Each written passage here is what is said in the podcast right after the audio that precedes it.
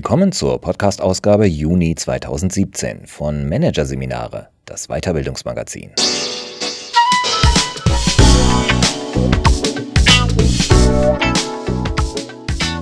Weitere Podcasts aus der aktuellen Ausgabe behandeln die Themen Konsequent führen, Fokus aufs Wesentliche und Operativ mitarbeitende Führungskräfte. Soll ich mitspielen? Doch zunächst Kompetenzen für die digitale Welt. Führungskraft 4.0 von Barbara Liebermeister. Führung ist auch im digitalen Zeitalter nicht überflüssig. Im Gegenteil, sie wird mehr gebraucht denn je. Aber Führung muss sich ändern. Leadership 4.0 braucht ein neues Kompetenzprofil, was die Führungskraft 4.0 mitbringen und können muss. Huch, was kommt da auf mich zu? Dieses beunruhigende, ja beängstigende Gefühl plagt zurzeit viele Führungskräfte. Denn egal, ob sie Zeitschriften lesen, Kongresse besuchen oder ihren Chefs zuhören, stets wird ihnen das Gefühl vermittelt, in den kommenden Jahren muss sich in den Unternehmen fast alles ändern. Kein Stein darf auf dem anderen bleiben, sonst können die Unternehmen in der VUCA-Welt VUCA steht für volatil, unsicher, komplex, mehrdeutig bzw. von Ambiguität geprägt, nicht überleben. Und der Schlüssel, damit Unternehmen erfolgreich in die Zukunft gehen, ist die digitale Transformation. Und was wird dann aus mir? fragt sich insgeheim manche Führungskraft. Denn im Zusammenhang mit der digitalen Transformation, mit Themen wie Agilität und Industrie 4.0 wird immer auch die Frage laut, ist Führung überhaupt noch gefragt? Oder ist sie obsolet, wenn sich in Zukunft selbststeuernde Teams bedarfs- und situationsabhängig ständig neu formieren? Wird Führung gar durch Softwareprogramme ersetzt? Macht demnächst der Roboter den Führungsjob? Völlig unmöglich erscheint dies nicht. Zumindest hat in Hongkong bereits eine Venture Capital Firma einen Vorstandsposten mit einem Roboter bzw. einem Algorithmus namens Vital besetzt. Doch für Panikattacken besteht kein Grund. Zwar werden sich die meisten Unternehmen in den kommenden Jahren stark verändern.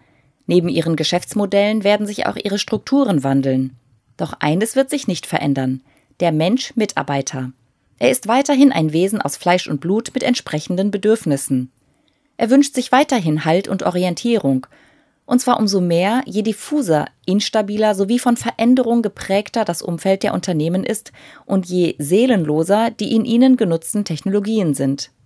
Aber wer und was soll dem Menschen, dem Mitarbeiter dieses Gefühl vermitteln, wenn im Unternehmen alles im Fluss ist und alles permanent auf dem Prüfstand steht? Wenn schon morgen das nicht mehr gilt, was heute noch oberste Maxime war. Das können nur die Führungskräfte sein. Deshalb ist es keine gewagte These zu sagen, künftig wird Führung sogar noch wichtiger werden. Gerade weil es im Unternehmenskontext sonst nichts mehr gibt, worauf Mitarbeiter bauen und vertrauen können. Soweit so beruhigend. Das bedeutet jedoch keineswegs, dass sich Führung nicht verändern muss. Dafür sprechen verschiedene Entwicklungslinien, die sich bereits heute unverkennbar in den Unternehmen abzeichnen. Erstens, Abteilungs- und Bereichsgrenzen, ja sogar Unternehmensgrenzen werden immer durchlässiger und fragiler. Die für den Unternehmenserfolg relevanten Leistungen werden zunehmend von bereichs- und oft sogar unternehmensübergreifenden Teams und Netzwerken erbracht. Implikation für die Führungskräfte? Sie haben immer seltener uneingeschränkten Zugriff auf ihre Mitarbeiter und deren Tun. Sie müssen ihre Mitarbeiter zunehmend an der langen Leine führen und auf deren Loyalität, Integrität und Kompetenz vertrauen. Und sie müssen vermehrt mit Kollegen in anderen Abteilungen, Bereichen oder gar Unternehmen kooperieren und mit diesen die Zusammenarbeit ihrer Mitarbeiter koordinieren. Zweitens, die für die Kunden, externe wie auch interne, erbrachten Lösungen setzen immer mehr Spezialwissen voraus, das Führungskräfte selbst nicht unbedingt besitzen. Implikation für die Führungskräfte? Sie haben immer seltener einen Wissens- und Erfahrungsvorsprung vor ihren Mitarbeitern. Stattdessen sind sie bei der Leistungserbringung existenziell auf die Kompetenz ihrer Mitarbeiter und Netzwerkpartner angewiesen. Ergo müssen sie Spezialisten in ihre Teams integrieren können. Drittens, Strategien und Planungen der Unternehmen haben eine immer kürzere Gültigkeitsdauer. Sie stehen permanent auf dem Prüfstand. Implikation für die Führungskräfte? Sie können die Zusammenarbeit immer weniger langfristig planen. Vielmehr müssen sie auf Sicht fahren und im Dialog mit ihren Mitarbeitern die Arbeit immer wieder neu justieren. Viertens. Führungskräfte und ihre Teams stehen immer häufiger vor neuen Herausforderungen, für die sie noch keine Lösungen haben. Implikation für die Führungskräfte Sie können ihre Mitarbeiter kaum noch per Anweisung führen. Stattdessen müssen sie mit ihren Mitarbeitern kleine Versuchsballons starten, um dann im Prozess zu ermitteln, was davon tatsächlich zielführend ist. Wie aber ist erfolgreiche Führung möglich, wenn Führungskräfte einen immer geringeren disziplinarischen Zugriff auf ihre Mitarbeiter haben und wenn sie, salopp formuliert, auch nicht schlauer sind als diese? Durch Anweisungen nach dem klassischen Befehls- und Gehorsamsprinzip jedenfalls nicht. Ebenso wenig dadurch, dass sich Führungskräfte als fachliche Allesbesserwisser profilieren. Der einzige Lösungsweg? Die Führungskräfte müssen sich mehr denn je als Beziehungsmanager verstehen. Das bedeutet, ihnen muss klar sein, dass ihre Kernaufgabe heute darin besteht, das Beziehungsnetzwerk Unternehmen zu gestalten. Und zwar so, dass die Mitarbeiter effektiv zusammenarbeiten können. Das habe ich doch bisher auch schon getan, mögen manche Führungskräfte einwenden. Stimmt, das haben viele gute Führungskräfte in der Vergangenheit bereits getan. Meist haben sie es jedoch nur bezogen auf die eigenen Mitarbeiter getan.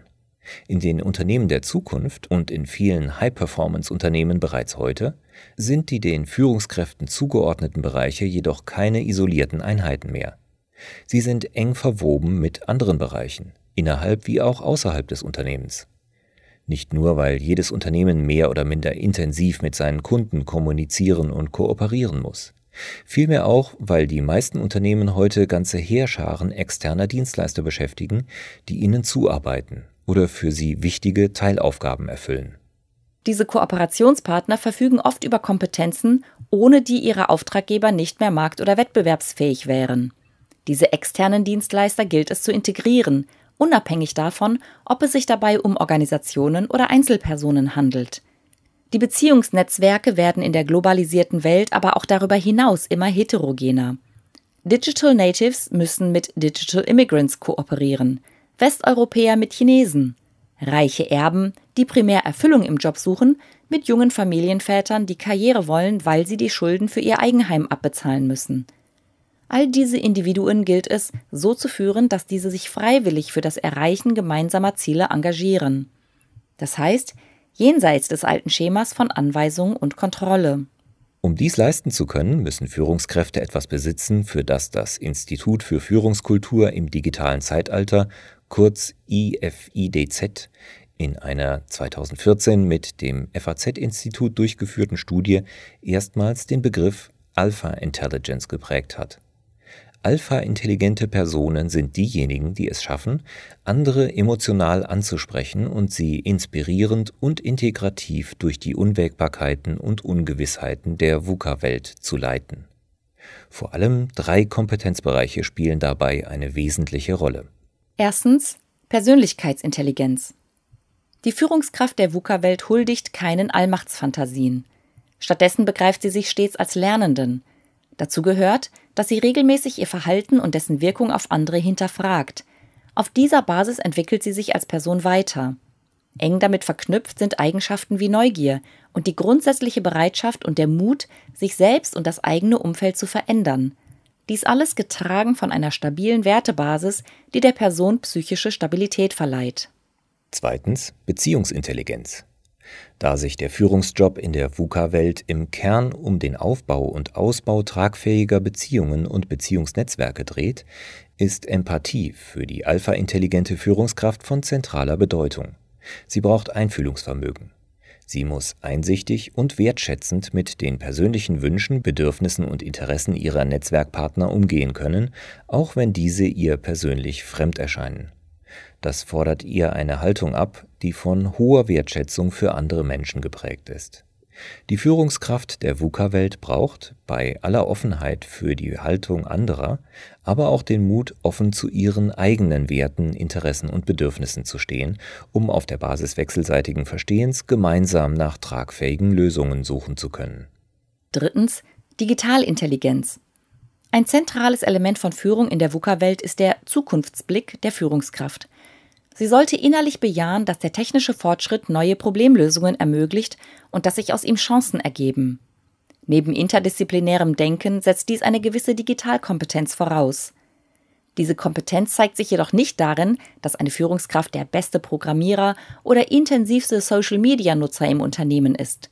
Sie zeigt sich vielmehr darin, dass sie sich, allein oder mit Expertenunterstützung, ein fundiertes Urteil darüber bilden kann, welche Chancen und Risiken sich aus dem technischen Fortschritt ergeben. Das macht sie schließlich entscheidungs- und handlungsfähig. Die zentrale Implikation für die Führungskraft, die hinter all dem steckt, Sie muss mehr denn je zur Persönlichkeitsmarke werden. Freilich, die Aufforderung, sich als Marke zu präsentieren, stößt bei vielen Führungskräften auf Vorbehalte. Denn mit dem Begriff vermarkten assoziieren sie Attribute wie schrill und laut. Doch nicht jede Marke ist schrill und laut. Es gibt mindestens ebenso viele Marken, zu deren Identität es gehört, gerade nicht aufdringlich und dominant zu sein, sondern ein unaufgeregtes Understatement auszustrahlen. Eine Marke kennzeichnen vor allem zwei Faktoren. Erstens, sie ist aufgrund ihres Auftritts bzw. Erscheinungsbilds wiedererkennbar. Und zweitens, sie gibt den Kunden ein klares Leistungsversprechen, wie das Unternehmen BMW mit seinem Slogan Freude am Fahren. Ähnlich verhält es sich mit der Selbstvermarktung von Führungskräften. Auch hier geht es nicht darum, stets am lautesten zu schreien, obwohl eine selbstbewusste Führungskraft ihr Licht nicht unter den Scheffel stellen sollte. Es geht vielmehr darum, nach außen zu zeigen und zu artikulieren, wofür man einsteht und was einem als Person wichtig ist. Nur dadurch entstehen Glaubwürdigkeit, Zuverlässigkeit und Berechenbarkeit. Nur auf dieser Basis kann gegenseitiges Vertrauen entstehen.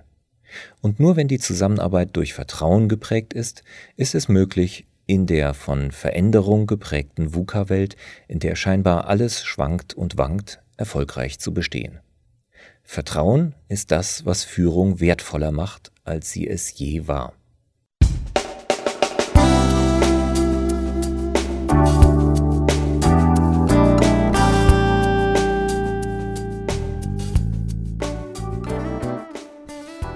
Sie hörten den Artikel Kompetenzen für die digitale Welt Führungskraft 4.0 von Barbara Liebermeister aus der Ausgabe Juni 2017 von Managerseminare produziert von Voiceletter. Weitere Podcasts aus der aktuellen Ausgabe behandeln die Themen Konsequent führen, Fokus aufs Wesentliche und operativ mitarbeitende Führungskräfte. Soll ich mitspielen? Weitere interessante Inhalte finden Sie auf der Homepage unter managerseminare.de und im Newsblog unter managerseminare.de/blog.